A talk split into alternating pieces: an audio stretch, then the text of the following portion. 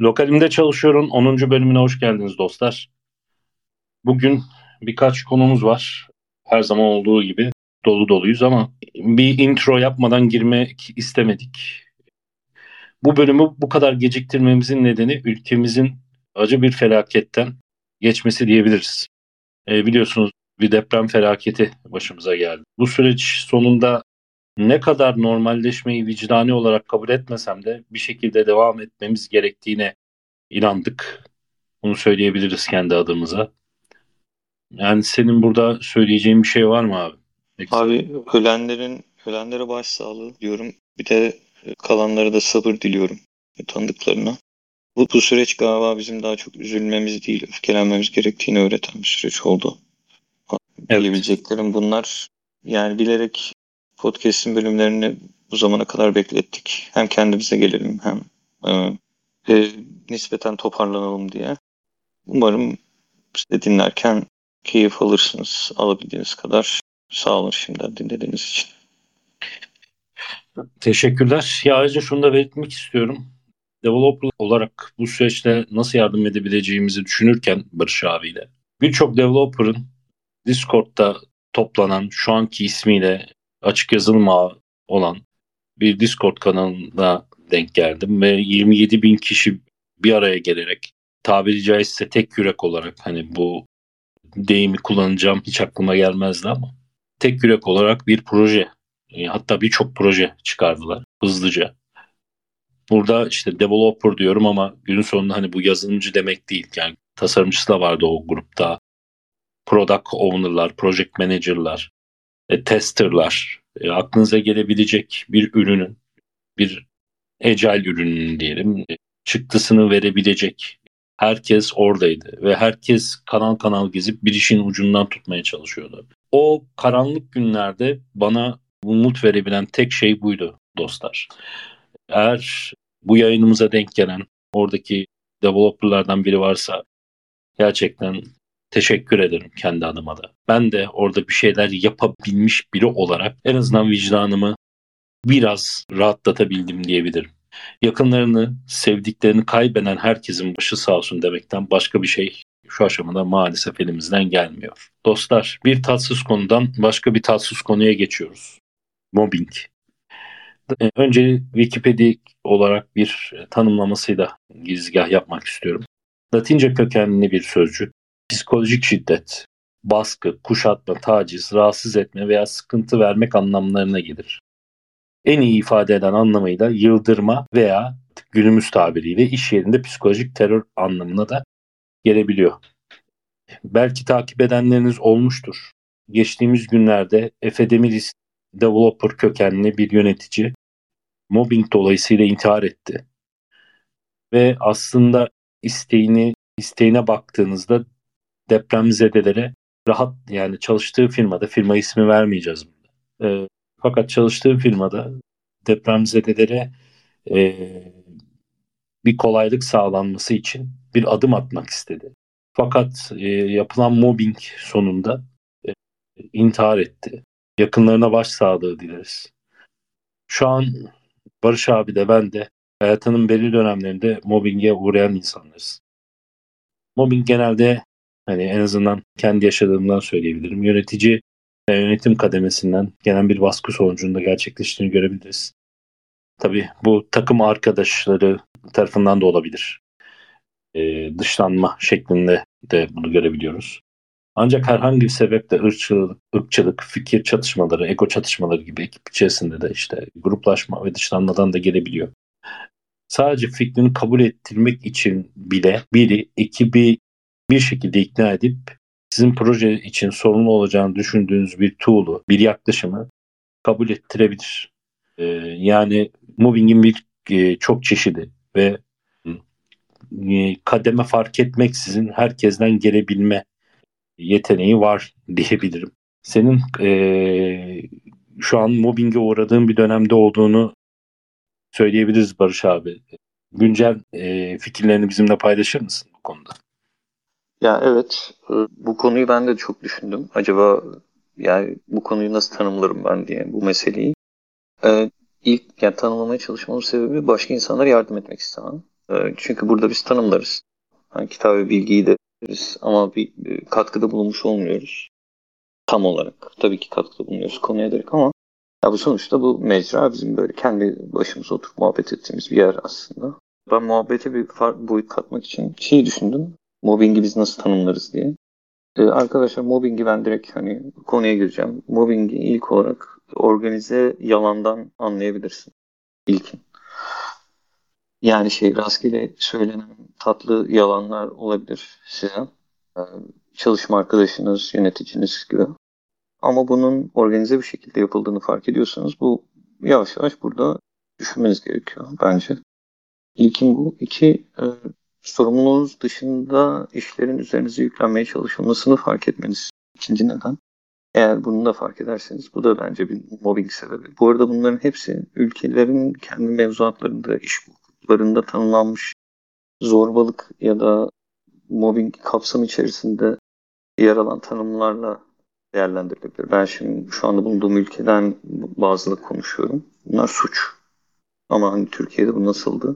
Hatırlamıyorum çünkü sürekli bir zaten Türkiye'de mobbing aslında şey her şeyi çok ithal aldığı için o da isim konulmadan önce aslında var olan ama sonradan ismi konulan bir şeydi ve hep vardı zaten. Ee, ikinci olarak bu konuyu söyleyebilirim. Üçüncü olarak hani mobbingin tanımlanması için ilk organize yalan, iki sorumluluğunuzun dışındaki işler, işlerin yüklenmesi. Üç, ilginç bir şey söyleyeceğim. Ee, sizin sorun, yaşadığınız sorunların, bu çok spesifik bir şey. Bunu zaten fark ederseniz mutlaka hani bir durun etrafınızda bilgi paylaştığınız insanlar ve arkadaşlarınızı tekrar kontrol edin. Bu tabi biraz güvensizlik de yayabilir. Öyle bir etki de olabilir, etkisi de olabilir ama ilk başta yani paranoya yapmadan önce diyeyim en azından. Durun düşünün. Kendi yöneticiniz ya da e, işle alakalı belli başlı detayları, sır olan detayları, belli kişilerin bilmesi gereken detayları paylaştığınızda bunu başkalarından duyuyorsanız bu da e, aslında konunun çok da zannettiğiniz kadar gizli olmadığını e, ve bir şeylerin sizin kontrolünüzün dışında gittiğini ve bu kontrol dışında devam eden sürecin sizin bilgileriniz üzerinden yapıldığını anlayabilirsiniz. Ben biraz böyle tanımlıyorum genel, mobbingi genel olarak. E, hissiyat olarak dışlanmışlık, içeride olduğunuzu hissedememe, takım parçası olduğunuzu hissedememe gibi sebepleri de oluyor. E, zaten hani insanların tavırlarından anlarsınız. Ama genel olarak mobbing genelde e, yöneticinin diğer kişiye yaptığı bir şey gibi. Man in the middle kontrolü gibi bir şey aslında. Bu sadece yazılım sektörü tarafından keşfedilmiş bir şey değil bildiğim kadarıyla. Başka sektörlerde de sürekli vardı. E, burada konuşmamızın sebebi hani daha çok yazılım alanında yeni yeni duyulmaya başlandığı ve insanlar bunu konu etmeye başladıkları için e, aslında. Ama bu hep vardı yani. Öyle. Böyle bir giriş yapabilirim. Senin söyleyeceklerin nedir abi? Abi şöyle bir şey var. Hani e, günün sonunda e, az önce de ben aslında biraz belirtmiştim. Hani ekip içerisinde gruplaşma görebiliyoruz sadece bir fikri kabul ettirmek için. E, burada hem orada sonuçta bir para kaz yani para kazanma ve hayatımızı devam ettirme nedeniyle girdiğimiz işten şey herhangi bir fikir ayrılığına giderek veya bunda inat ederek bu işten olmak istemiyoruz çoğumuz. En azından Türkiye için bu durum böyle diyebilirim. E, bu noktada nasıl bir aksiyon sergilemeliyiz onu anlamaya çalışıyorum. Yani yıllardır bunu e, nasıl anlatsam bunu nasıl becerebilirim diye düşünüyorum. Fakat çok bir yöntem bulabilmiş değilim. Yani örneğin A yolunun gerçekten deneyimlerime göre e, ya da A tool'unun, A yaklaşımının deneyimlerime göre pro, ileride bize problem çıkartacağını veya e, bizim e, e, şirket şemasına veya e, gittiğimiz e, e, roadmap'e uygun olmadığını insanlara anlatıyorum ve bunda inat edersem hır, hırslı oluyorum. Hırslı diye damgalanabiliyorum. İnat etmeyip insanlara iyilikle anlatırsam veya nasıl anlatayım daha yumuşak bir tonda anlatırsam e, dinlenmiyor. Bu noktada kendime şöyle bir savunma mekanizması kurdum. Çünkü günün sonunda kimse beni dinlemiyor deyip böyle e, kendi kabuğuna çekilip e, paranoyaklaşmadan nasıl hayatta kalabilirim? Ofiste hayatta kalma rehberleri var. Hani belki bazılarınız izlemiştir. E, nasıl hayatta kalabilirim diye düşündüğümde şöyle oluyor. Herkes A yolunu diyorsa ben B yolunu diyorsam e, bir iki söylüyorum. Bu arada bir örnek üzerinden söylüyorum. Bu hani ekip içerisinde gruplaşmaya karşı aldığım önlem. Yani bir tool üzerinden gruplaşmaya karşı aldığım önlem. Bir şey soracağım. Ekip burada evet. sana mobbing mi yaptı? Tam anlamadım. Evet, evet. Heh, ben okay, tamam. Aynen. B yolunu ya da B yaklaşımını, B tool'unu artık hani burada konudan konuya e, değişiklik gösterebiliyor. Ee, B yolunu seçin e, diyorum ve bunun e, sunumunu, e, POC'sini ve prototipini hazırlıyorum. Kenara koyuyorum. Ekip A yolundan gidiyor.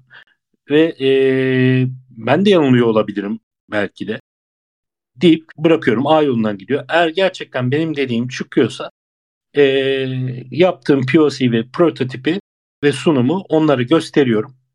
Arkadaşlar B yolu ben size demiştim. Bakın B yolu da burada. İsterseniz bunu takip edebilirsiniz diye. Onlara yol göstericilik yaparak çekiliyorum. Artık ekip kendisi kabul ediyorsa ben bunu uygulamaya başlıyorum. Hani en azından o tarafta yıllar sonra böyle bir önlem alabildim ama asla çözemediğim bir mobbing şekli yöneticiyle yaşadım. Çünkü e, yön, yani Türkiye'de hani bir önceki bölümde yazılım yöneticiliğini konuşmuştuk. Türkiye'de birkaç çeşit yönetici var ama en yaygını da e, yönetim kurulunda sadece bir koltuk isteyen yönetici tipi olduğu için en doğrusunu hep kendileri biliyor. En e, hızlı nasılsa fark etmeden, yöntem fark etmeden o işi en hızlı şekilde istiyor. Geleceği düşünmüyor gibi bir ne derler portfolyo karşımıza çıkabiliyor. Sadece o değil ya bence. Şöyle Tabii ki. sen şimdi şey dedin ya yönetim kurulunda koltuk kapma. Abi şey var yani menajerlik segmentleri ayrılmış bir şey olduğu için o yüzden çok büyük şirketlerde bazı manager level'ları çok daha aşağıda. Yani yönetim kurulu falan hiç değil orada. Yani 6-7 basamak var öyle diyeyim. Hani bunlar daha çok şey işte. Yani yazılım sektöründe daha çok tecrübesi olmuş olan insanların tercih ettiği bir pattern, yol. Tabii burada hani tenzih ederim iyi olanlar elbette var. E, ama hani bu senin bahsettiğin versiyon böyle bir kademela, kademelendirmenin de sonucu. Evet yani birkaç kere gördüm abi bunu, bu örneği. Hani yükselip e, o kişinin ağzından duymakla beraber bazılarının bazılarında gerçekten bu kademede çalıştığını fark edip hani yönetim kurulunda bir koltuk veya e, daha üstteki bir yönetici pozisyonuna geçip biraz daha kod yani yazılım yöneticiliğinden bahsediyorum. Çünkü yani bizler yazılımcıyız ve yöneticilerimiz de genelde bizim içimizden çıkan insanlar olduğu için giderek koddan uzaklaşarak tabiri caizse daha fazla people management işin içerisine ve daha fazla product management işin içerisine koyarak daha yüksek bir pozisyona gelebilme amacı gülüyorlar diyebilirim. Ee, hani ben de bu örneği daha çok gördüğüm için bunun üzerinden gitmek istedim.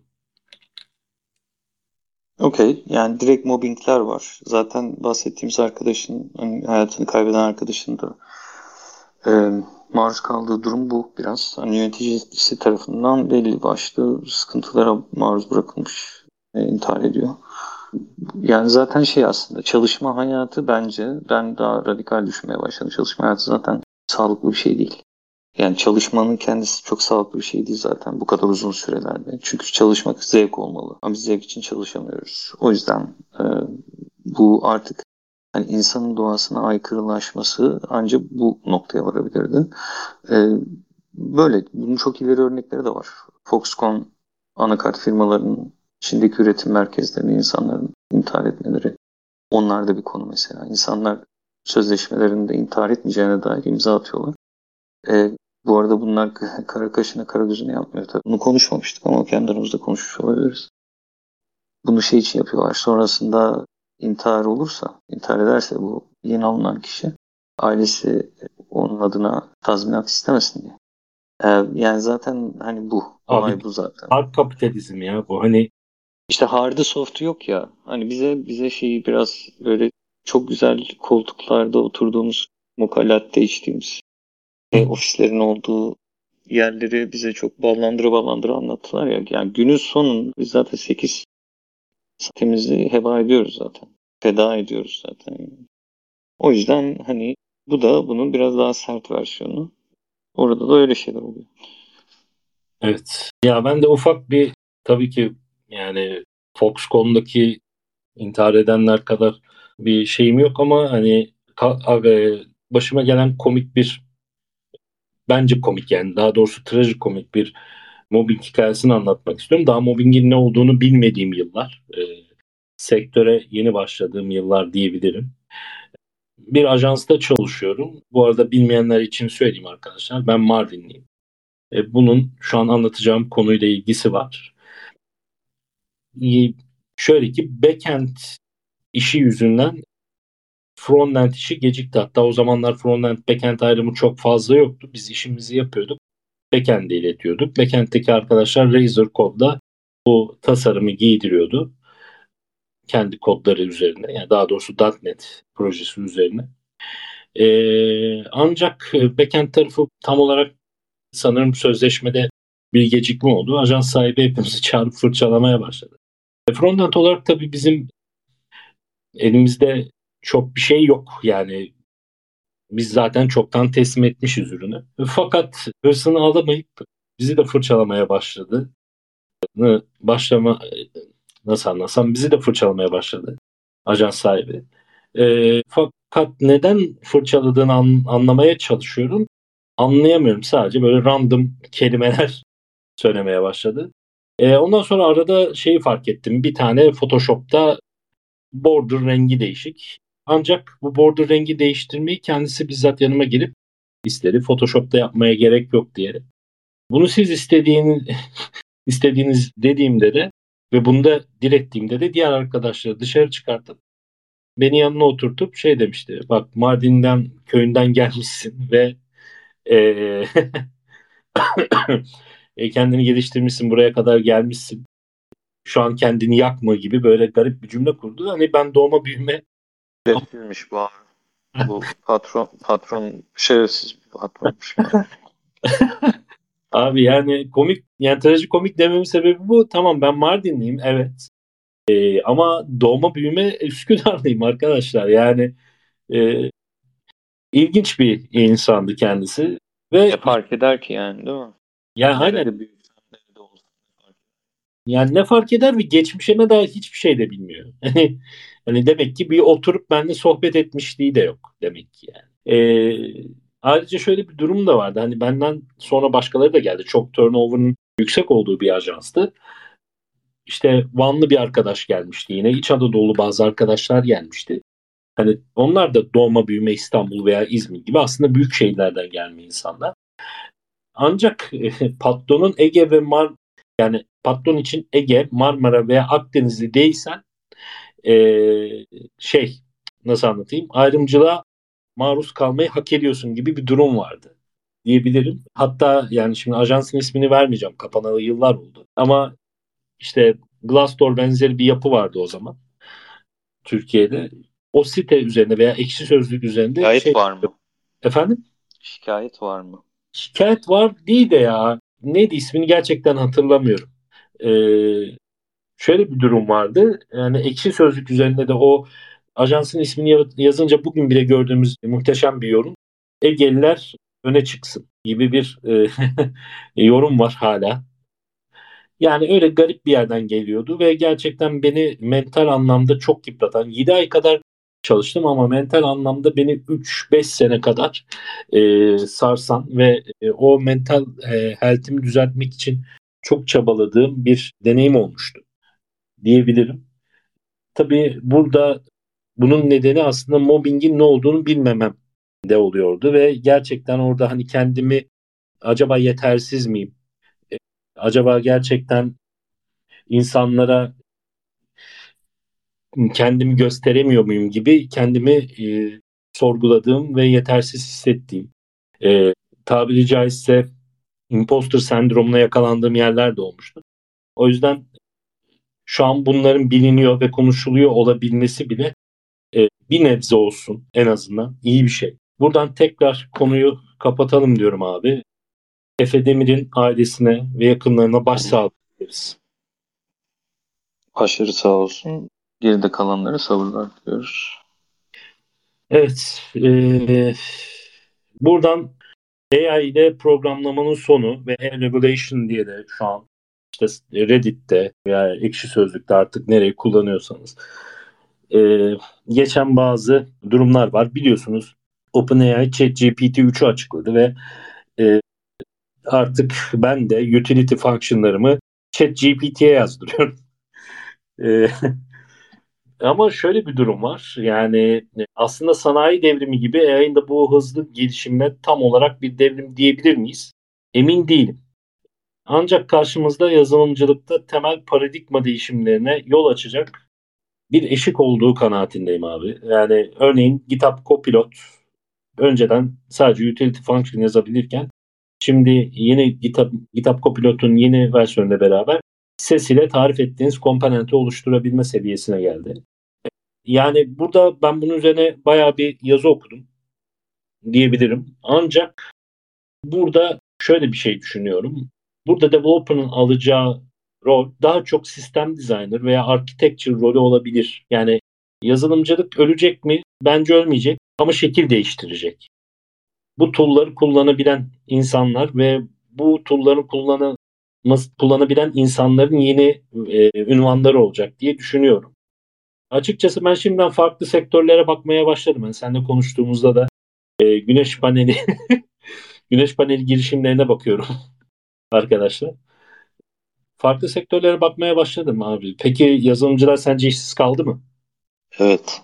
Direkt. Direkt işsizlik. O zaman direkt görüşürüz işsizlik. falan deyip. evet. Teşekkürler diyerek şey yapabiliriz. Ee, şöyle abi. Ben aklımdakileri söyleyeyim sen. Seninle paylaşayım. İyi bir giriş yaptın. Benim demek istediğim şu biraz. E, bu bence şey yine önceki birkaç yayında konuşmuştuk. Yazılımın şimdi belli sektörlerde şey vardır. Prekaryalaşma. Yani geleceksizleşme diye bir kavram vardır. Bu genelde otomasyon hızlandıkça olur. Siz yani e, sermaye sistemi kendi otomasyonunu yapıp bazı yerlerde insan gücüne ihtiyacı kalmadığı an oradaki iş gücü prekaryalaşır. Yani gelecek, geleceksizleşir, güvencesizleşir. İlk olarak güvencesizleşir. Yani şey yapar, belli sosyal haklardan sizi mahrum bırakırlar ki sizi oradan uzaklaştırmak için. Çünkü aslında o, o arada orayı otomatize etmişlerdir. Ve sizi istemiyorlardır aslında. Ondan sonra da geleceksizleşir. Geleceksizleşmesi de tamamen otomatize edilmesiyle olur. Mesela bugün işte o post-Fordist aşamadan önce yani bütün ürünlerin farklı yerlerde üretilip sonra bir başka ülkede birleştirilip sonra başka ülkeye ihraç edilmesi sürecinden önce o bant sisteminde insanlar şişe dolduruyorlardı. Sonra o şişeleri makineler doldurmaya başlayınca o insanlar yok oldular. Onlar başka bir meslek dalına geçtiler ya da yoksul kaldılar. Daha çok hani yoksullaştılar. Ve onun üzerine de hayatları çok kötü oldu. Bu yazılımda çok daha hızlı olacak. Ben öyle çok böyle insanların kurduğu projeksiyonlar gibi 5-10 sene falan süreceğini zannetmiyorum. Hatta bundan 3 sene önce zannedersem o zamandı Microsoft GitHub'ı satın almıştı. GitHub'ı satın aldığı anda bir WhatsApp grubunda ben şey demiştim arkadaşlar hayırlı uğurlu olsun. O ay bitti demiştim. İnsanlar çok anlamlandıramadı. Ben burada ben demiştim demek istemiyorum ama hani bunu ben şeye bağladım. GitHub aslında bir database e, ve AI için o e, tek gerekli besin belli rule'ların çıkartılması için veriyle beslenmesi. Dolayısıyla evet. gıdası gıdası veri. E, eğer kodunuz sizin gıdaya dönüşmüşse kodunuzun yayını çıkartmak çok zor bir şey olmasa gerek. E, dolayısıyla şu anda olan da bu. Ve gördüğünüz gibi zaten OpenAI'de de en büyük yatırımcılardan birisi Microsoft. Ve bunu zaten bilerek yaptılar ve bu e, Copilot'la birlikte ileride birleşir zaten. İleride birleşir. Hatta Copilot X çok aşmış bir şey olacağı söyleniyor. Ben kullanmadım. Betası var galiba hatırlamıyorum. Ee, sesli e, asistan olacak. Botla konuşurken sizin kodunuzu yazmaya başlayacak. Evet şu an ee, ChatGPT e, 4'ün beklenmesi gibi bu da bekleniyor. Evet. E, ufak bir tanıtımını yaptılar mı? Çıktı mı çıkmadı mı emin değilim açıkçası. Yaptılar. E, korkutucu yaptılar. Tanıtımını yaptılar. Screenshotlarla bir blog, blog postu paylaştılar galiba. E, o blog postunda şeyler var. Hani geç kalmış da olabiliriz. Belki şu anda insanlar kullanıyordur ama Copilot X şey e, sesli asistan, voice assistant var. O aşamaya gidecek. Ha, ben toparlayayım.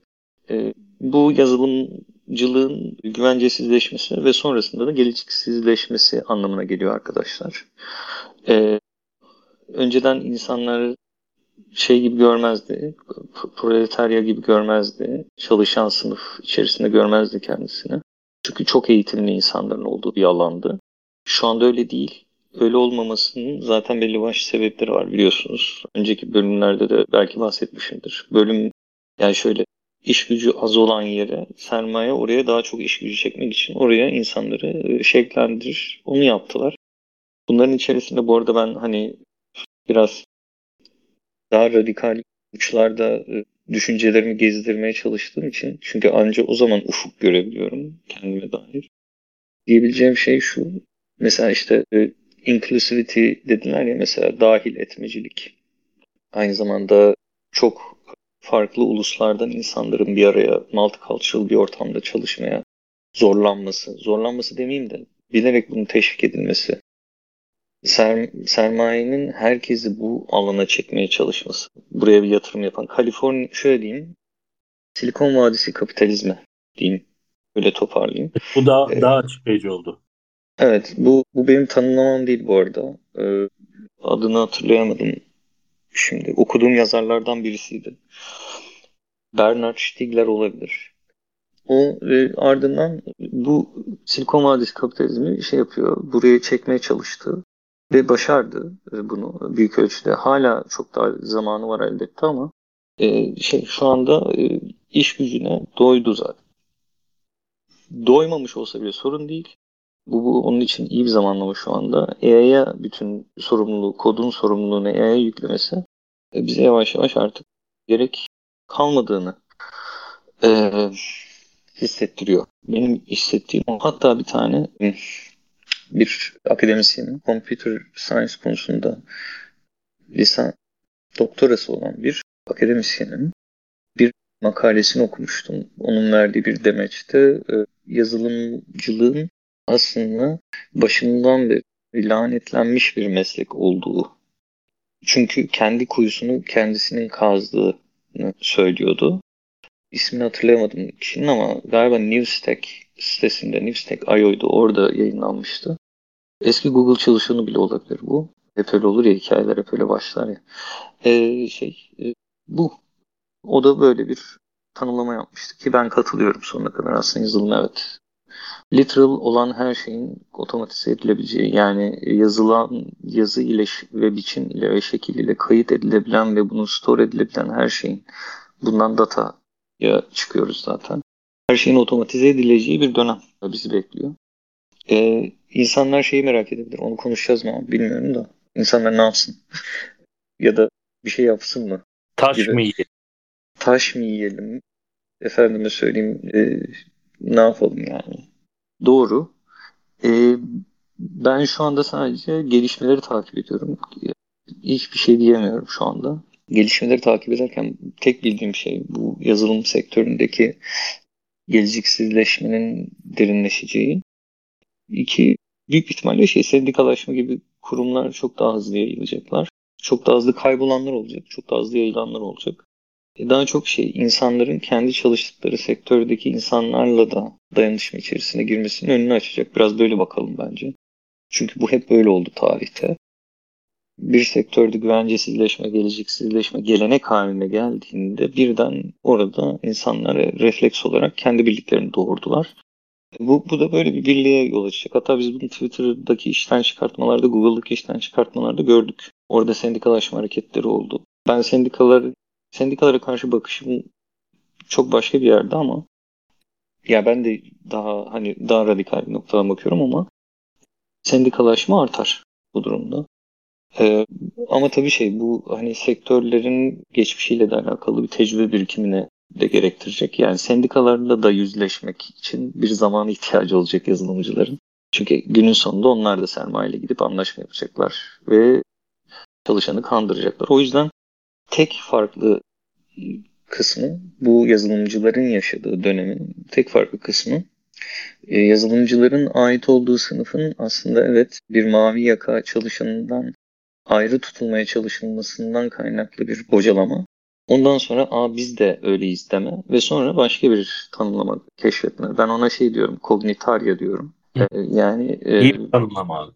Şey, bilişsel iş yapıcıları gibi, cognitive workers gibi. Evet. Bu, bu da benim tanımlamam değil. Bu Okey. Şöyle Bifo, Bifo Berardi'nin açıklaması bu. Cognitarya. Ben ben de öyle düşünüyorum olduğunu düşünüyorum. Pardon abi devam etsin. Estağfurullah. Ya şöyle bir durum mevcut.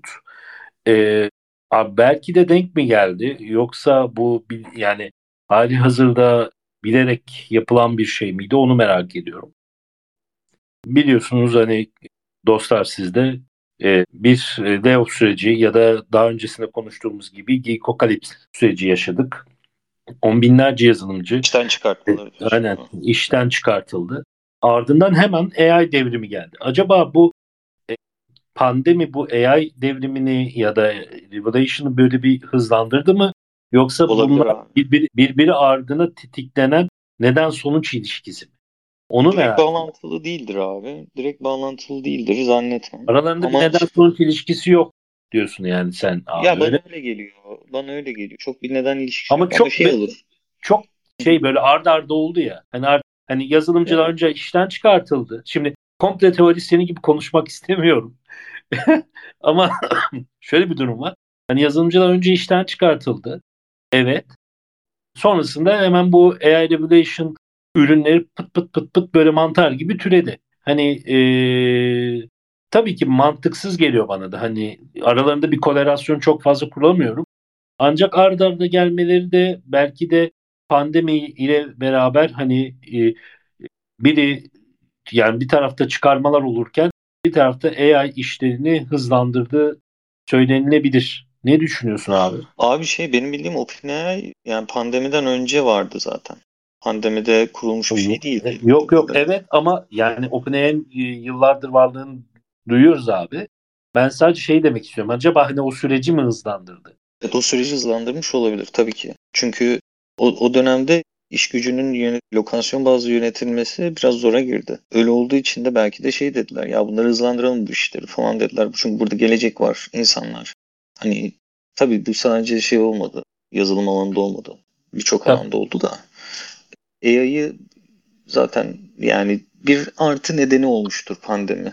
AI'yı hızlandırmak için. Çünkü AI'yı hızlandırıp AI'yı yaygınlaştırmak bizim dışımızdaki bütün yani geri kalan herkese yarıyor. Yüzde biri için. Yüzde biri diyeyim.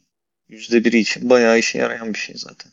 O yüzden yani her türlü destek verilmiş yani. Musk'tan tutun Google'a kadar OpenAI'de yatırım var yani hepsinin. Bakmayın kendi tool'larını çıkarttıklarına. Herkes kendi gidip AI tool'larını çıkarttı ama generative AI tool'larını çıkarttı ama günün sonunda AI revolution dedikleri şey bizim maalesef daha çok geleceksizleştiğimiğimiz ve güvencesizleştiğimiz bir iş koluna sebebiyet verecek. Onun oluşmasına neden olacak. Ki ol, oluşmaya zaten başlamıştı. Başladı. Türkiye'de hiçbir zaman güvenli bir iş kolu olmamıştı. Ben biliyorum çok net. Ve bu Avrupa'da Avrupa'ya da sirayet edecek yani. Ve şu anda emarelerinde görüyoruz. Ve bunun uzun süreceğini söylüyorlar ve bit, büyük ihtimalle de iyiye giden hiçbir şey olmadığı için genelde sektörlerde çünkü genel bir ekonomik kriz hali söz konusu ve bu çok konuşulmuyor dikkat ederseniz. Daha çok şey gibi pandemi sonrası durgunluk dönemi gibi tanımlanıyor.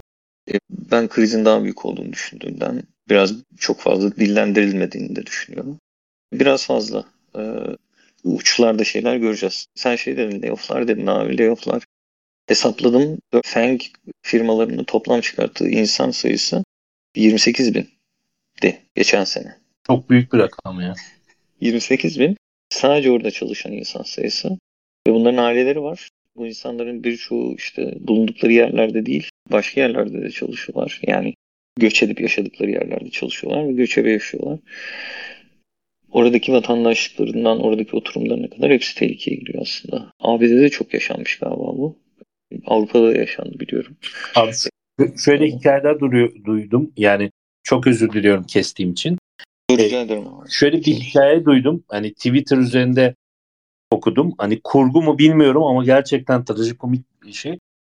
Hali hazırda iki senedir İranlı bir e, biri e, Hollanda'da mı e, emin değilim Avrupa'daki bir tane firmaya çalışıyor. Ve sonrasında firmadan bir hak kazanıyor. E, ailen, ailenle buraya gelebilirsin diye oturma izni şeklinde bir hak kazanıyor. Ya da çalışma izni mi desem bilmiyorum. Hani o detayları sen daha iyi biliyorsun. O hakkı kazanıyor e, ve artık arkadaş yani belli ki hayatını orada sürdüreceğini düşündüğü için evini, arabasını, neyi varsa ne yoksa elden ucuza çıkartıp bir parayı, bir miktar parayla Avrupa'ya gidiyor. Fakat bir süre sonra layoff süreçleri başlıyor ve işten çıkartılıyor. Daha yeni girdiği.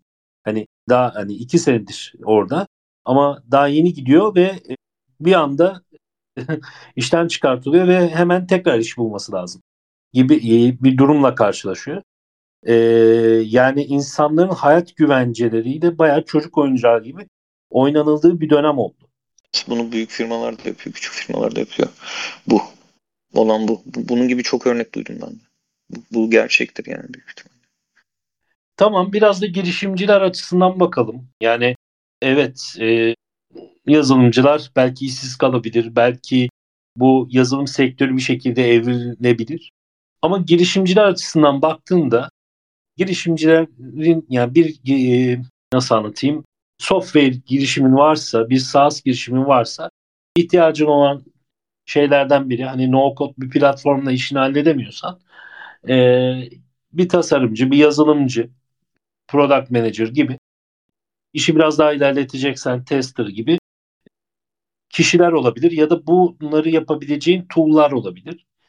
Ee, girişimciler için bence faydalı bir şey çünkü aradan yazılımcıyı ve yazılım katmanını ve yazılım maliyetini e, minimize ederek aradan çıkartıyorsun gibi geliyor. Sen de düşünüyorsun peki abi hani e, girişimcilik sektörüne bir faydası olur mu peki sence bunun pozitif bir şekilde? Valla girişimcilik sektörünü çok umursamıyorum aslında. Yani gerçekten. Ben kendi derdimdeyim diyorsun. ha, aynen yani. Ne yaparlarsa yapsınlar. Ee, umarım hayrını göremezler. Ama hayrını görecekler gibi. Onların işine giriyor tabii. E, belki biz de girişimci olacağız abi. Neden öyle dedin? Ya bilmiyorum yani, yani bilmiyorum. Evet tatlar kaçık dostlar onu söyleyebilirim. Yani üç konudur arada da fark ettiyseniz biraz dark bir bölüm olarak gidiyor. Farklı bir konuya geçeceğim abi izninle. Tamam abi. Bu arada bir dipnot düşeceğim. AI Revolution demişler ya orada. Böyle bir böyle çok büyük bir devrim oluyor falan. Yani bu bu çoktan vardı. Hani sanki şimdi patladı gibi bir moda oldu ya. Revolution evet. gibi de görmüyorum ben. Buna biz başka bir şey diyeceğiz büyük ihtimalle birkaç sene sonra. Ee, çünkü e, bu buhar makinesinin üretim süreçlerini değiştirdiğinden daha başka bir şeye sebep olacak bence. Çünkü o mor, mor yasası vardır ya. Her şeyin iteratif şekilde arttığı ve gelişimlerinde, teknolojik gelişimlerinde bu noktada iteratif olarak birikerek, kümülatif olarak ya da evet öyle deniliyor. Artması konusu. Bu bu kural yıkıldı. Kural yıkıldığı için biz buna şu anda geçmişin şablonlarıyla isim bulamayacağız. O yüzden Revolution demek az bile kalabilir. Umarım daha az kalır ama bu, bu e, hafif bile kalabilir. Tek böyle bir dipnot düşüp diğer konuya atlayalım. Okey. Yani bakalım belki de yeni bir tanımlama yapmamız gerekecektir diyorsun. Aynen. Ee, arkadaşlar e, biliyorsunuz hani meta framework'leri 7. bölümde konuşmuştuk. Bizi dinleyenler bilirler, hatırlarlar. Ee, ancak bugün biraz daha derine ineceğimizi söyleyebiliriz. Ama öncelikle meta framework'lerin neden yaygınlaştığına dair veya şu an hangi işlevi gördüğüne dair ufak bir girizgah yapmak istiyorum. Meta framework'ler arkalarındaki şirketler için e, şu an tekleşmeye veya tekelleşmeye e, bir adım olarak kullanılıyorlar.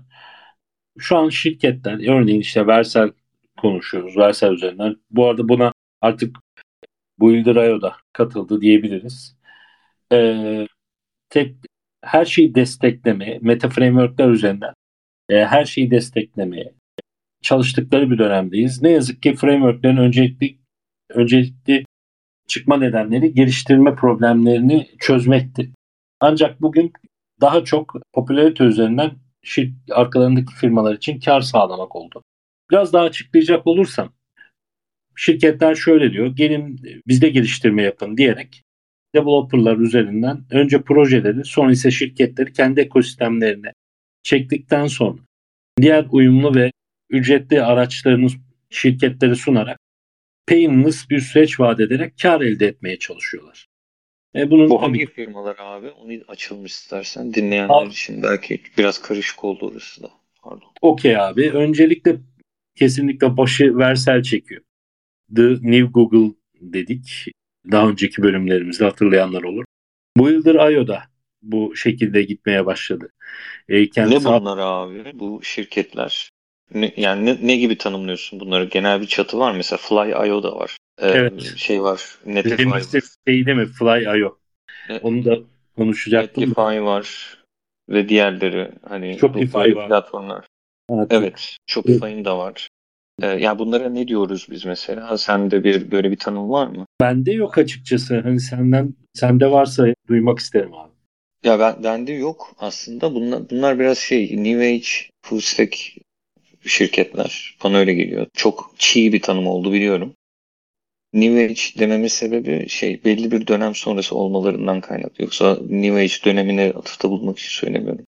Ama böyle sanki şey yeni dönem yeni dönem full stack ekosistemleri yaratan şirketler diyeyim. Abi Bunu da böyle ol, olgunlaştırdığımda söylerim.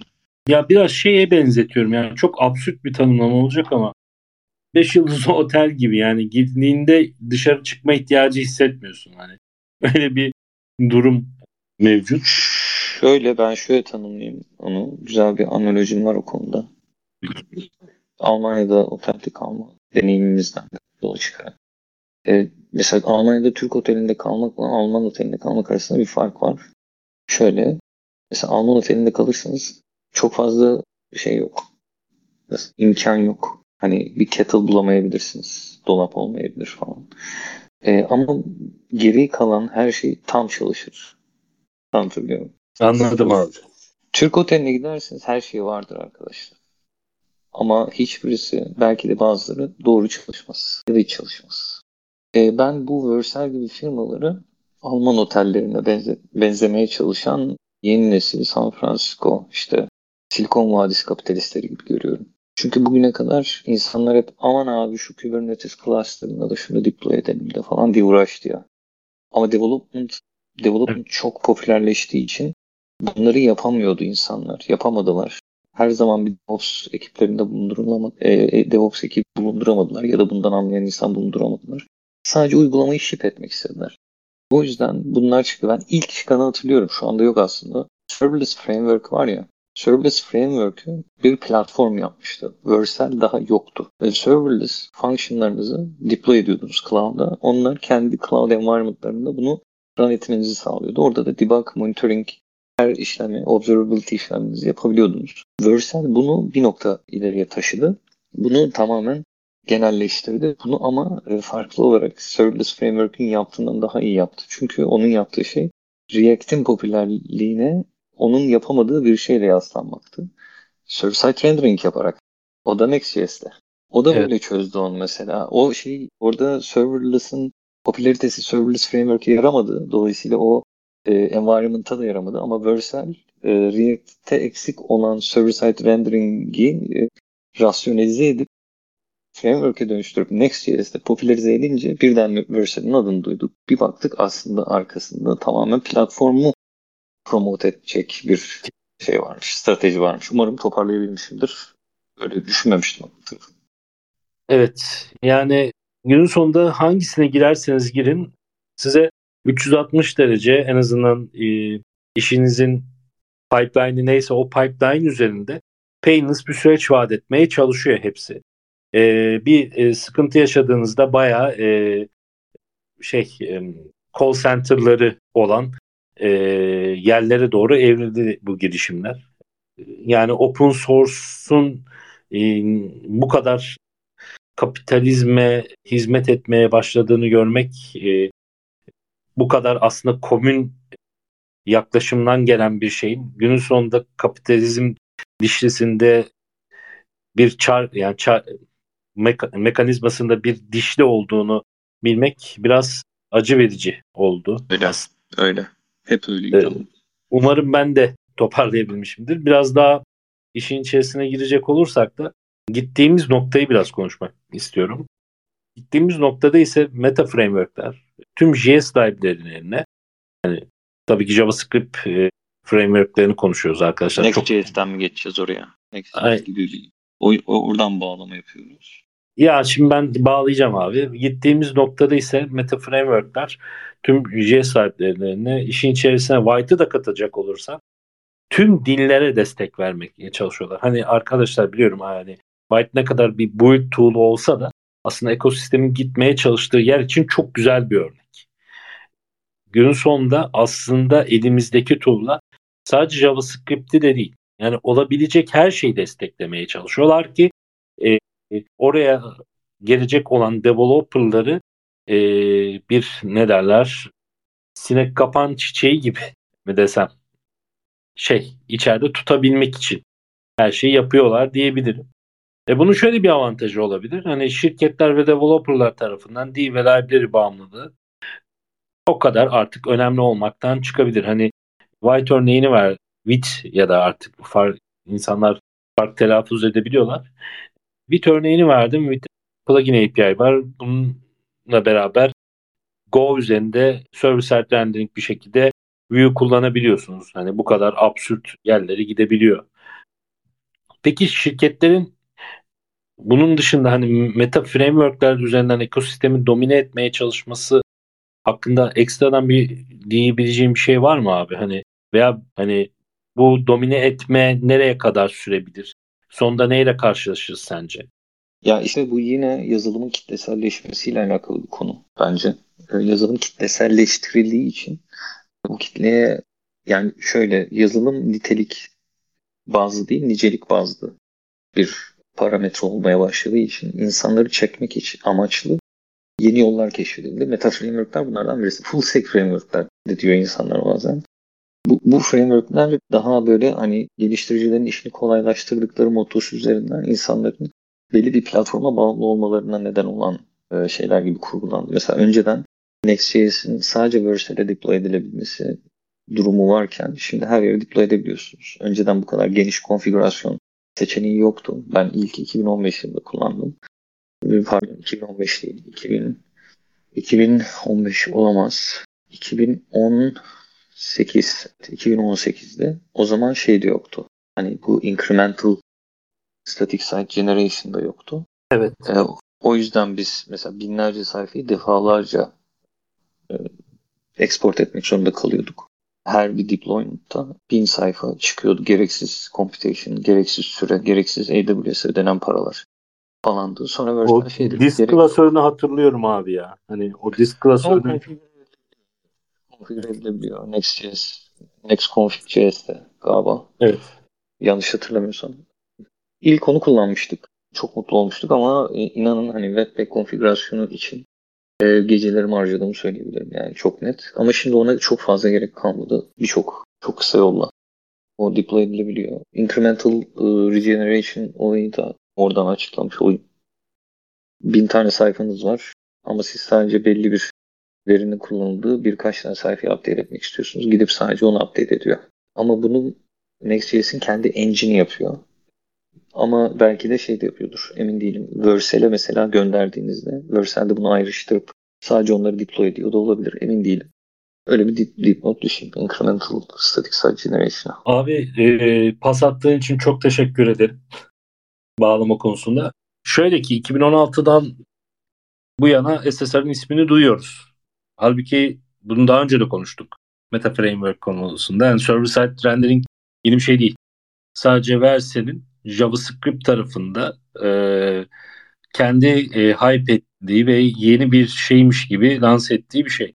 Aslında 2016'dan beri duyuyoruz ve e, bize pazarlanma şekli Web Vitals değerleri olan First Meaningful Paint ile e, kullanıcının etkileşime geçtiği an anlamına gelen Time to Interactive konusunda ilerleme amacıyla günümüze kadar geldi. Tabii bunun yanında SSR'ın yanında çeşitli yaklaşımlar da gündeme geldi.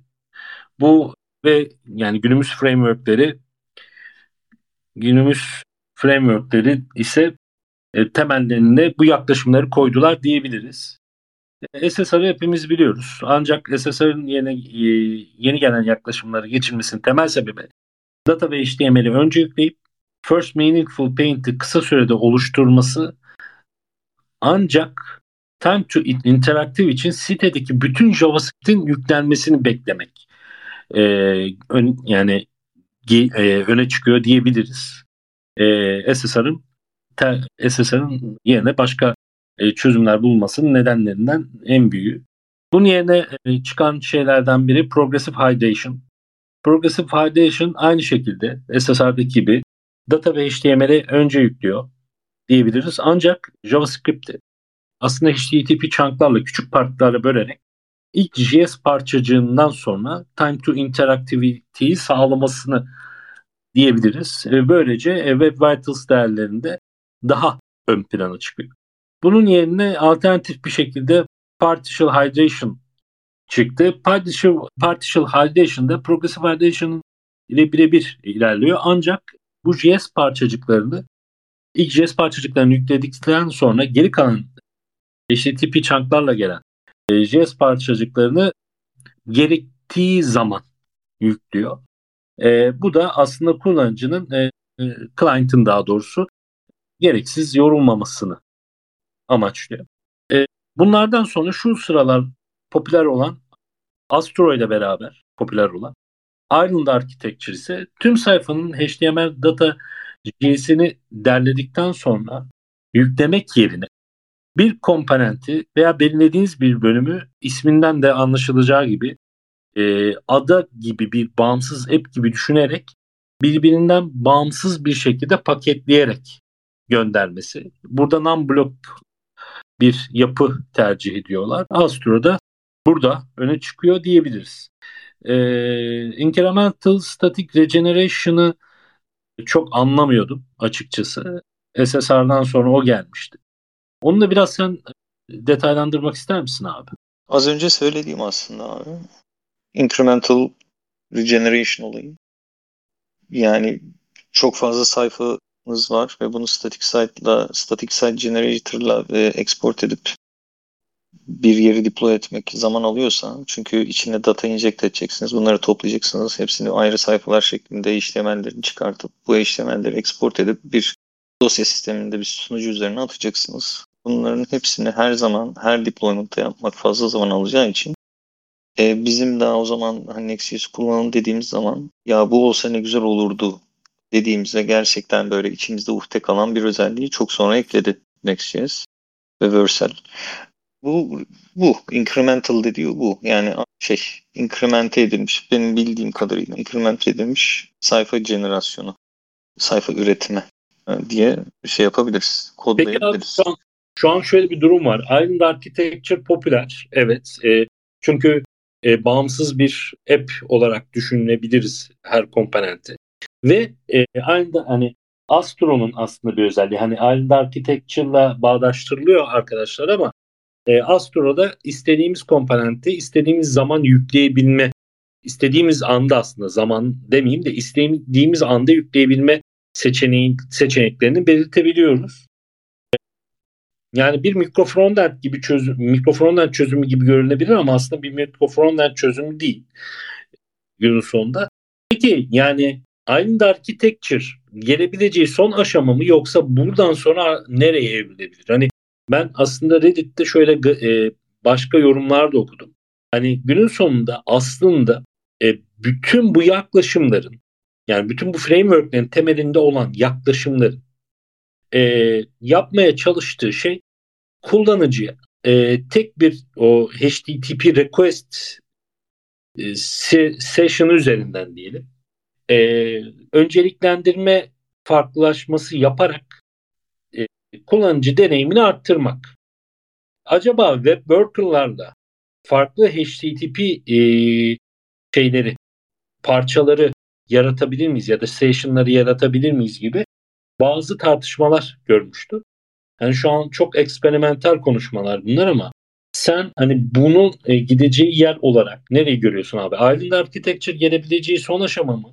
Yoksa daha farklı yerlere gidebilir mi? Hani e, senin yaptığın okumalardan gördüğün şeyler nelerdir? Onu merak ediyorum.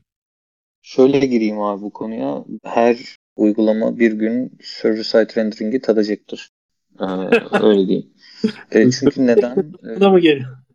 Dönüp dolaştığımız yer yine orası. Ee, yine oraya geleceğiz. Çünkü işin ucu yine performansa dayanıyor. Şimdi insanlar şey diyebilirler aman da kadar da performans değil ya. Hayır arkadaşlar. Performanslı. Bu kadar JavaScript'e client'e yüklerseniz e, execution time'ını arttırırsınız browser'ın. Browser'ın da canı var. Dolayısıyla o da diyecektir ki ya ben bunu da işleyene kadar canım çıkıyor. Al sana single page application burada run oluyor ama yani 3 saniye sürdü benim bunu ayağa kaldırmam. Zaten 25 bin satır Webpack build etmiş onu.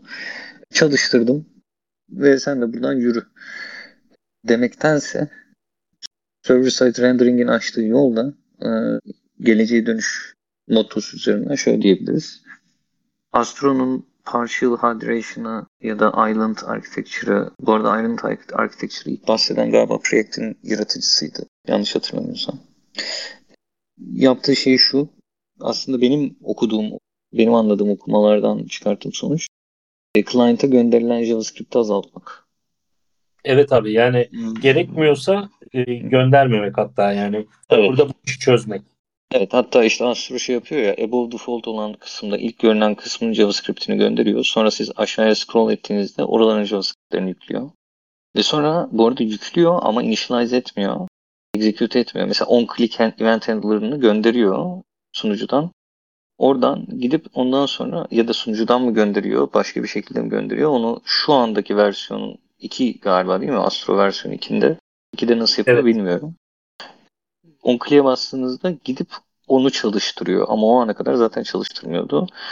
Ama şey bunun başka versiyonları da var. Mesela Quick denilen şey framework. O bir framework çünkü öyle bir şey değil demem gerekiyor. Önerdiği şeyin içerisinde işte routing de var. Daha çok full stack framework gibi. E, Quick de resumable bir rendering paradigması var orada. O da aynısını yapıyor. Island Architecture gibi aynısını yapıyor.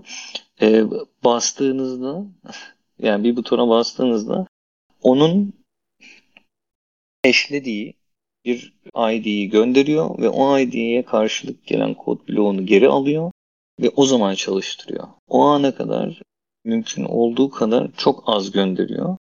Hatta paradigmasında şey diyor. Sunucunun yapabileceği her şeyi yaptır ama geri kalanı client'e yaptır gibi.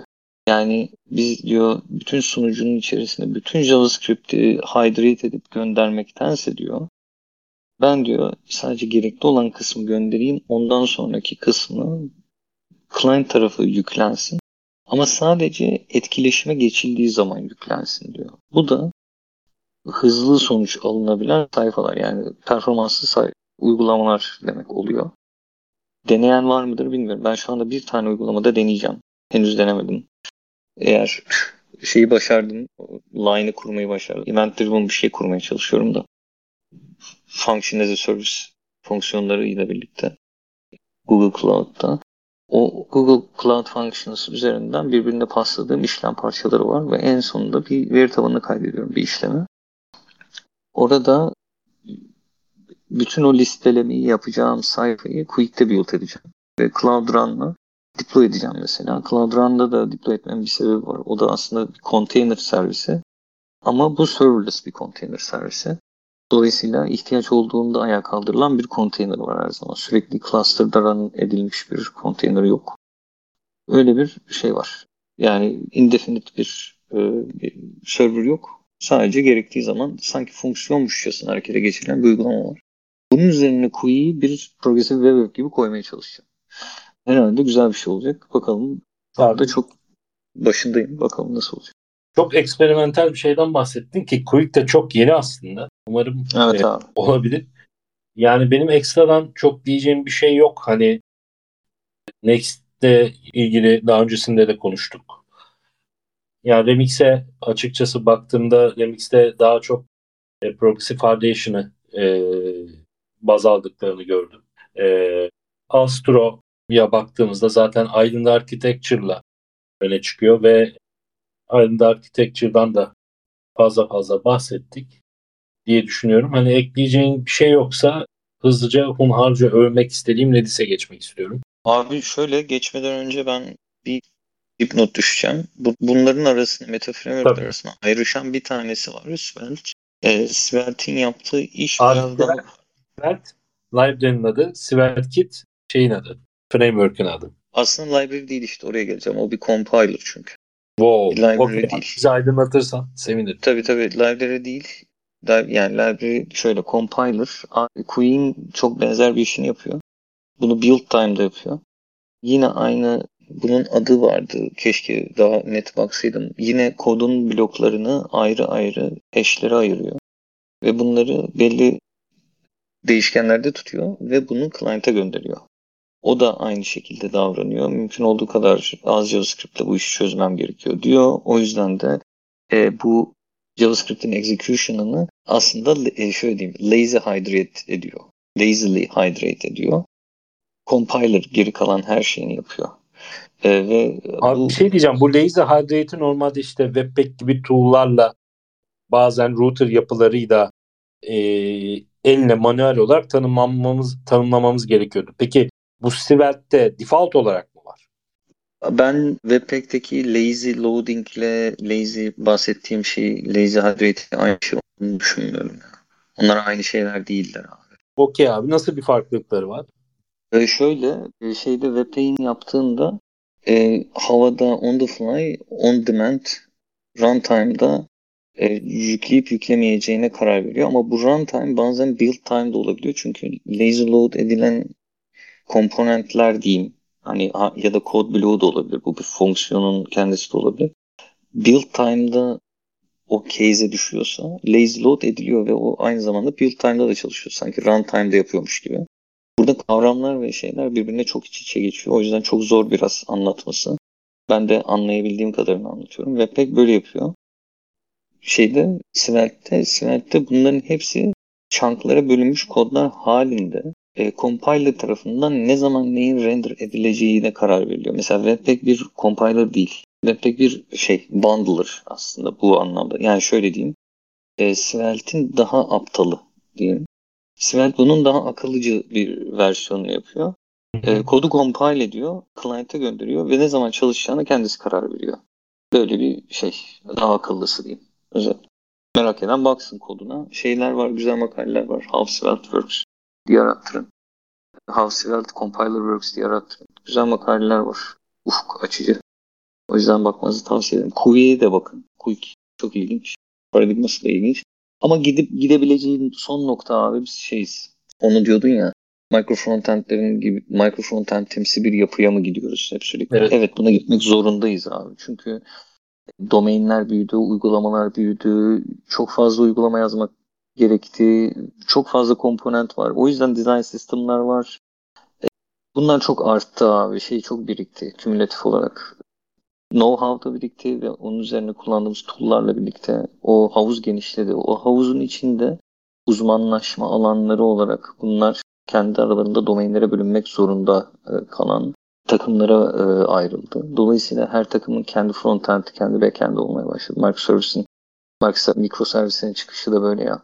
Her işi en küçük parçalara kadar bölüp her işin sorumluluğunu o işe o işi yapan kod bloğunu yüklemek ve ondan başka bir iş yaptırmamak. Bu da aynı bir mantığa gidecek gibi. E, her şeyin micro frontend olduğu bir dünya olabilir. E, tabii bunları AI'lar yazacak büyük ihtimalle. Ama günün sonunda o günün sonu hiç gelmiyor bu arada. Sürekli gelişim heveslendirildiği içinde. E, biz yine hani herkesin kendi frontend'ini deploy ettiği e, özel meta frameworkler kullanacağız gibi. Ben bunun hani bazı firmalar tarafından önceliklendirildiğini biliyorum. Sen şey dedin ya meta frameworkler pazarlama aracı olarak kullanılıyor. Şimdi Evet. Mono, monorepo tool'ları da pazarlama aracı olarak kullanılıyor. Monorepo şey demek zaten aslında. Utangaçça biz bir uygulamanın içinde micro frontend yapacağız demek de bir taraftan da. E, yavaş yavaş bunun MR'lerinde göreceğiz ileride. Mesela Bit, Bit diye bir şey var. Bit.io. Onlar da aynı şeyi yapıyorlar mesela. Onlar da Evet. micro, micro frontend as a service mesela. Bir design system kuruyorsunuz. Oradan komponentler kompoz ediyorsunuz. Onu da client'ınıza şey çekiyorsunuz. Hangisini kullanmak isterseniz, hangi uygulamayı kullanmak istiyorsanız oraya ince, inject ediyorsunuz. Birbirinden framework bağımsız ya da library bağımsız mı emin değilim ama eğer bunu mesela Vue'nun içine React enjekte edip web komponentlerin içine React komponentleri basıp ya da Svelte küçük Svelte parçalarını kod parçalarını vanilla JavaScript'in içerisine web komponentle wrap edip basma gibi işler yapabiliyorsa mesela çok büyük iş. Eğer onu yapabiliyorsa ben araştırmadım. Kullanmıştım ilk çıktığında. Şimdi bayağı büyümüş. E, Bundan galiba 4-5 sene önce çıkmıştı. Böyle bir yere gidecek. Her şey daha da atomize olmak zorunda. Biz çünkü yaşadığımız dünya gibi e, tool'larımızı da öyle yaratıyoruz. Bunun da sebepleri var. Çok özür dileyerek araya giriyorum. Site ismi bit.dev abi. Bit.io değil. Bit.io değil miymiş? Aynen mi? Tamam. Zaten girdiğinizde şey böyle hani bir yanda React, bir yanda Angular, bir yanda e, Hı. React'ın farklı versiyonları, bir yanda Java, şey Node.js'in farklı versiyonları, farklı package manager'lar, farklı tool'lar yani böyle şey e, tanımlaması da şey en, en open source tool chain for component driven software. Hı, Toolchain demiş. Aynen. Toolchain demiş. Eyvallah. Ya bence tool chain biraz hafif kalmıyor mu abi? Yok Hani- çok genelleştirmek zorunda kalmış orada mecbur. Çünkü sadece onu yapmıyor ya şey Evet. komponentleri versiyonluyor da abi aynı zamanda Evet. bu tool. Onları da yaptığı için toolchain demişler. Bir de şeyi var bunun. CLI'ı var. Hani kocaman bir ekosistem yani o adamların yaptığı. Küçücük bir gruptu ya. İnanılmaz. Okey. Okey abi. Buradan hunharca övüyoruz kısmına Redis'e geçmek istiyorum. Şöyle ki Mikrofon sende abi burada. En Ya, güncel evet. bilgiye sen sahipsin. en taze bilgiye diyebiliriz belki abi. Hani şöyle ki yani benim anlatabileceklerim aslında kısıtlı. Ama yani kısa sürede inanılmaz bir e, şaşkınlık yaşadım. Şöyle bir girizgah yapayım. Redis ile şöyle bir proje tanıştım dostlar. Bulunduğum şirkette bir ihtiyaç oldu. SQL'den de her dakika bir cron job çalıştırarak bir veri çekmemiz ve bunu daha ulaşılabilir, daha lightweight bir yere yazmamız e, istendi. E, böyle bir ihtiyaç doğdu daha doğrusu. Öncesinde MongoDB'yi denedik ancak Mongoose e, gibi bir ORM bize fazlasıyla şey çıkarttı. Ne derler? Ağır yük çıkarttı. E, burada Barış abi sağ olsun.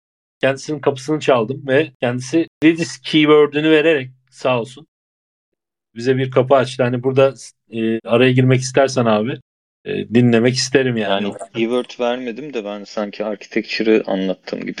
E, ya, evet, ya şöyle Ee, ama or- ben o keyword'e takıldım abi. Öyle, öyle söyleyeyim. Özür dilerim. Evet bayağı bir architecture verdi ve e, yani gidebileceğimiz yolu tarif etti ve ben orada aslında Redis'e biraz takıldım. Sonra bu yani architecture'ın main kısmı aslında Redis olduğu için e, bunu araştırmaya başladım. E, günün sonunda şöyle bir noktada buldum kendimi. Redis'i publisher, subscriber, queue ve file based DB olarak birkaç farklı instance'da kullanıp async halde, asenkron halde socket ve service send event kanallarına veri gönderirken buldum kendim günün sonunda. Ya bir dakika şimdi toparlayalım burada. Yani sen şöyle Redis'in aslında bir veri tabanı sadece key value veri tabanı olmasının dışında bir persist eden, edebilen bir veri tabanı Aynen file Ee, olarak persist edebiliyor. file olarak artı PubSub layer olarak kullanılabilen bir event streaming yapılabilen bir tool olması Ve Aa, ekstradan. ve Q, ve Q supportunun da olması o Evet. gerçeğiyle bu projede karşılaştım. Evet. Nedir deneyimin abi? Yani genel olarak. Abi şöyle Redis'in dövmesini yaptıracağım. Abi insanlar neden Redis'i hemen seçiyor ve hemen projelerine dahil ediyor? E, bunu anlamış bulundum. Yani ben e, arkadaşlar front-end development yaptığım için çoğunlukla hani böyle database işlerine çok bulaşmıyordum. E, şimdi biraz biraz bulaşmaya başlayınca da aslında Redis'in aradaki birçok layer'ı e, sadece yani birkaç konfigürasyon vererek çözdüğünü fark ettim. Bu süreçte şöyle gerçekleşti arkadaşlar. Yani çok benim için şaşkınlık vericiydi. İki gün öğrenme. Üçüncü ve dördüncü gün ise POC'yi çıkartması sürdü. Yani işimi herhalde bir 6-7 tane Redis komutuyla çözdüm. Yani biraz da konfigürasyon tabii kasıyorsunuz. Ama baktığınızda Redis, e, Redis'in şu an 6. yani 6.2. versiyonuyla beraber 300 tane Redis komutu var.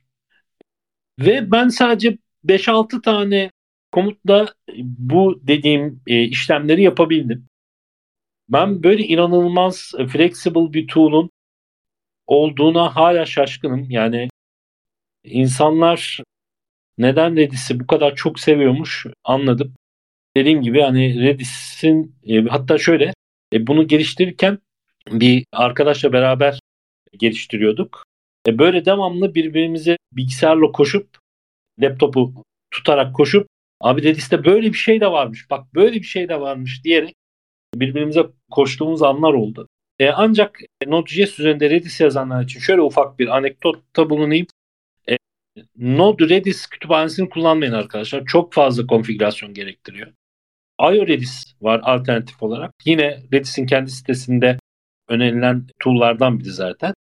IO Redis'i kullanırsanız çok daha sintaksınız temiz ve productivity'si yüksek bir e, pipeline oluşturabilirsiniz diyerek topu sana atayım abi. Sen ne düşünüyorsun Redis hakkında? B- büyük ihtimalle hani bu e, structure ve bu e, Redis keyword'ünü bana vererek ver yani çok daha fazla burada bilgiye sahipsin zaten. Hani burada sen ne gibi senaryolar yaşadın veya Redis'in gidebileceği yerler neler? Yani bunu bizimle paylaşabilirsen sevinirim. Redis gidebildiği kadar gitti zaten şu anda. Yani cache'leme dediğinizde akla gelen ilk tool. E, CDN gibi bir ihtiyacınız yoksa. Key value gibi bir şey servis sunuyor size. Ama bunun içerisine birçok hani JSON veri tipinde destekleyen bir aslında in-memory veri tabanı aslında. E, biz bunu şey gibi kullanıyorduk. E, bazı HTML sayfalarının daha hızlı render edilmesi için yine aynı şeye geliyorum. Daha hızlı ve bu HTML sayfaları dinamik. Ve bu dinamik HTML sayfaları how on the fly üretiliyordu. Django'da üretiliyordu. Python framework olan Django'da üretiliyordu ve bu her zaman değişen veriye sahip olduğu için e, şey oluyordu zaman alıyordu render edilmesi böyle bir 5 saniye falan oluyordu. E bunu nasıl çözeceğiz falan diye düşündüğümüzde ben bilmiyordum o zaman böyle bir şeyin mümkün olduğunu. Bundan seneler önce bir arkadaş şey dedi ya bunları dedi Redis'e atalım. Redis'te ilk sayfa render edildiğinde bu dinamik olan sayfa. Ona da bir hash verelim. Zaten hash'i şey ol, olsun, yörel olsun. Çünkü bizim yörellerimiz unique dedi. Her bir ürünün mesela yöreli unique olduğu için, hı hı. tek olduğu için onu key atayalım. Value'suna da sayfanın HTML içeriğini koyalım dedi. Dedik tamam koyalım. Yaptık abi. Ee, şey rendering işi galiba 5 saniyeden 1 saniyenin daha altına indi. E, haliyle çünkü hani güncellenmediği için güncellenmiş datayı biz şeyde tuttuğumuz için Redis'te Redis hemen bunu bize hızlı bir şekilde iletiyordu. Dolayısıyla biz bunu bu şekilde çözmüştük. Ama tabii ilk sayfa render edildiğinde onu gören kişi çok fazla zaman alıyordu. Mesela 5 saniye hep o ilk render eden kişi görüyordu. Ondan sonra girişlerde pat diye geliyordu. Mesela Redis'in yaptığı güzelliklerden birisiydi bu. Ee, ben böyle deneyimledim. En etkili yöntemi olarak bir de bizim şeyde lokalimde çalışıyorum web sitesinde. E, sayfada e, sayfadaki şeyi tutmak için, veriyi tutmak için bir third party servisinin Redis cluster'ını kullandık. Şu anda onu kullanıyoruz aslında. Şey, giriş sayılarını ölçmek için. Onları orada tutuyoruz. Yani bir veri tabanı gibi kullanıyoruz. Daha hızlı olsun diye. Şu anda o counter orada aslında. Bir uygulamam var.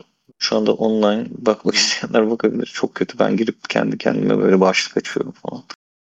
Şey bu aslında futbol fanları için ekşi sözlük gibi. Adı footboard.club. Orada da bütün sayfanın cache'lenmesi Next.js'te yazmıştım onu. Bütün sayfanın cache'lenmesini Redis'te yapıyor.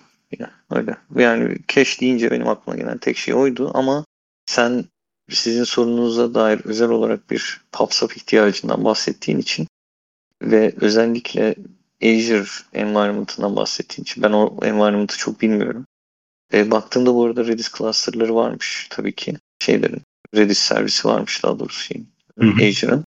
E, ama şey hani ondan bağımsız nasıl bir e, yön gösterebilirim diye düşündüğümde bir key value yani PubSub yapabilen bir key value olarak aklıma hep Redis geliyor. Çünkü performanslı.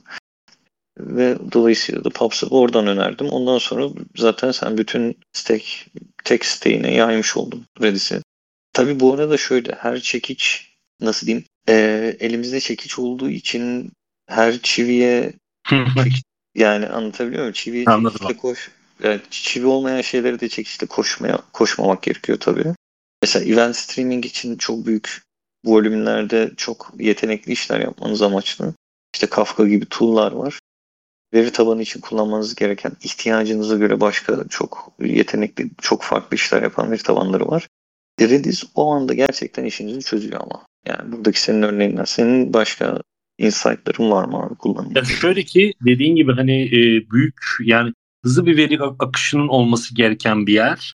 Hani şu an şeyi söylemeyeceğim çünkü business bilgiye giriyor. E, çok hızlı veri akışının olması gereken bir yer ve büyük veriler akmıyor aslında baktığında. Hani sadece hızlı bir veri akışının olması lazım. Bir de bu veriyi ayrıca bir yerde kaydetmek lazım. Yarın bir gün kullanılabilir diye. Böyle asenkron bir yapıya gitmemiz lazımdı. Yani Redis şu an POC kapsamında işimizi çözdü. Ama tabii ki belli load testlere falan tutmamız gerekiyor. Ama baktığında hani Redis'te hani 200 bin sorguyu böyle 10 milisaniyenin altında cevaplayabileceğini iddia ettiği grafikler var. E, tabii ki ben bunları çok böyle detaylı test edemedim. Dediğim gibi ben bir POC yaptım ve bunu aslında prototipledim. Hani baktığınızda.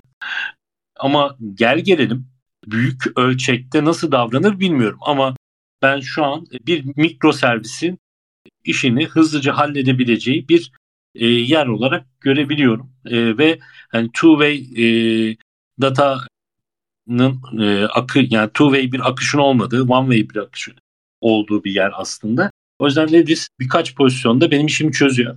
Ben sana aslında şey sorusunu sormuşum. Hani biraz daha açayım abi o zaman. E, şimdi Redis'in sitesi biliyorsunuz redis.io. Redis.com altında Redis kendi cloud çözümünü sunmaya başladı. Hani burada bir şirketleşme yine görüyoruz. Aslında ben buradan soruyordum. Hani buradan nereye gidebilir?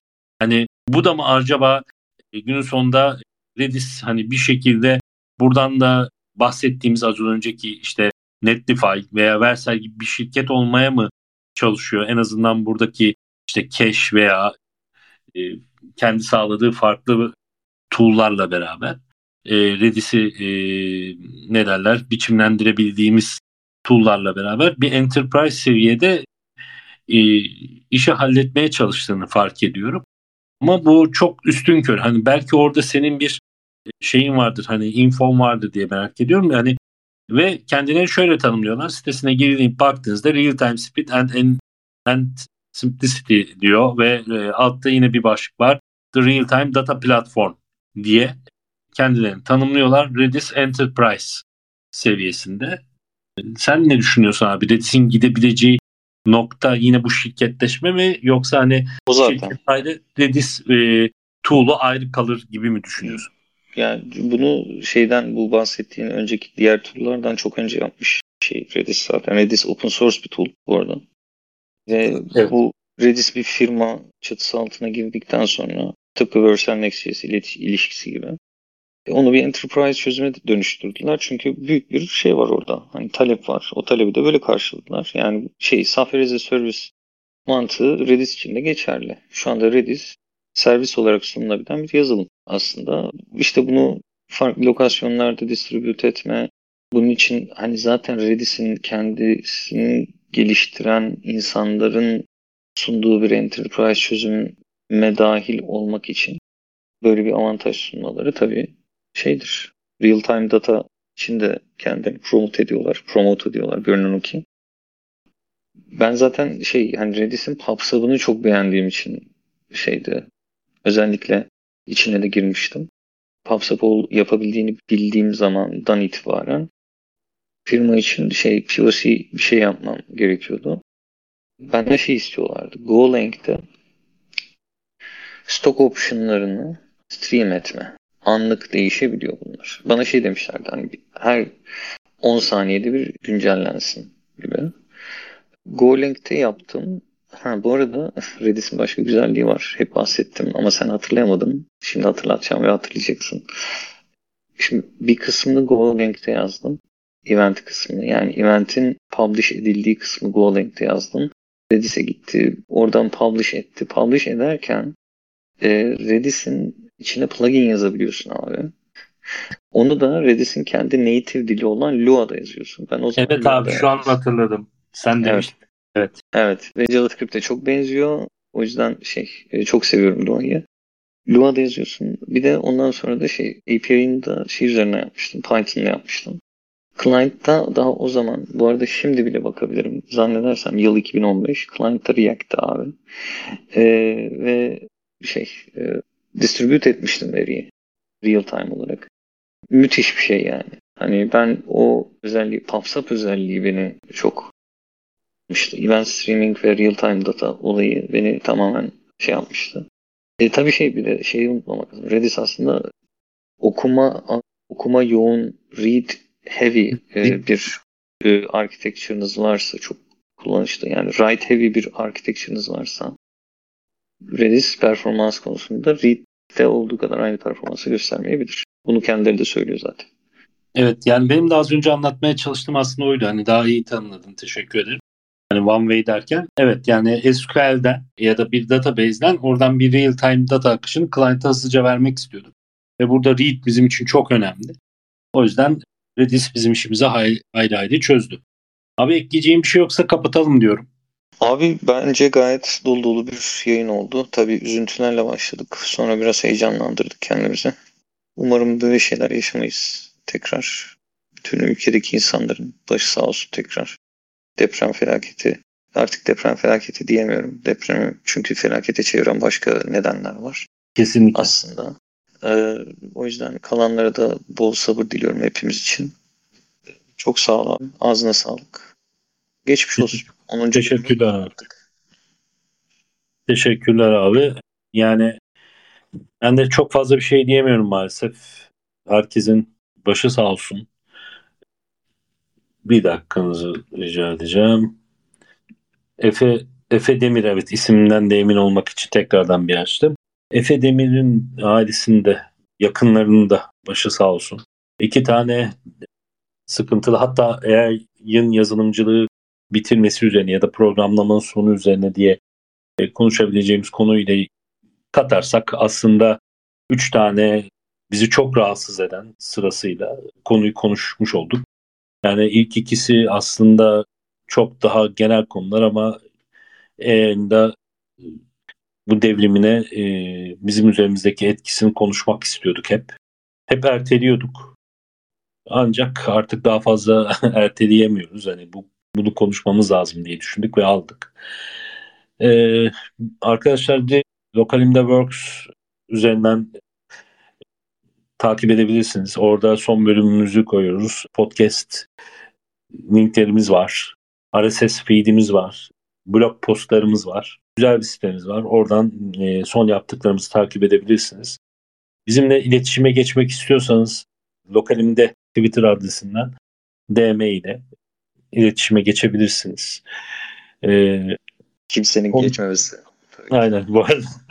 Şu ana kadar da kimse gelmedi o da ayrı mesele. Ya biz yapalım abi. Biz yapalım. Evet. Bir gün belki olur. Olmazlar. Olmazsa da canları sağ olsun. Abi bitirmeden küçük bir şey ekleyeceğim. Tabii ki. Tabii ki. AI, AI konusuyla ilgili. Bu böyle makaleler görüyorum işte. E, AI sizin işinizi elinizden almaz. Sizi daha iyi bir yazılımcı yapabilir. Diyen kimseye inanmayın. İnanmak istiyoruz ama yani insan tabii ki çünkü e, tabii tabii ki ama inanmayın. Peki nasıl survive edeceğiz? Hadi son dakika bunu da Merak edelim. Deyip yani. burada bitiriyormuşuz. Aynen. Burada bitiriyor. Şey böyle yapalım abi? Evrim ağacı gibi. Bu da bir başka videonun konusu. falan. Videonun konusu. Bu da bir başka session'ın konusu olabilir. O zaman artık şeyi konuşuruz. Başka konuları konuşuruz büyük ihtimalle. Evet şey böyle. AI'ye dair. Aynen. Abi yayın gelmesi çok iyi oldu. İşte ne bileyim tarla sulamada daha iyi verim alıyorum falan. Böyle Abi farklı meslek gruplarındayken konuşuyor olabiliriz arkadaşlar. Çok çok çok da hava, hava sıcaklıkları çok değişecek. Umarım tarla konusunda da şanslı oluruz. Çünkü doğayı da mahvettik. Kesinlikle. Ee, ona da geldi sıra. Hayırlısı uğurlusu olsun. En güzel şeyler bizim olsun. Hepimizin olsun. Kendinizi mutlu edin. Kendinizi mutlu tutun. Çünkü hayatta yeterince üzüleceğiniz ve sinirleneceğiniz konu var. Ee, üzgün olmaktansa fikir olmanıza salık veririm. Bu kadar deyip daha fazla konuşmayayım. ben tamam abi. Tamamdır abi. İyi akşamlar. Haydi iyi akşamlar.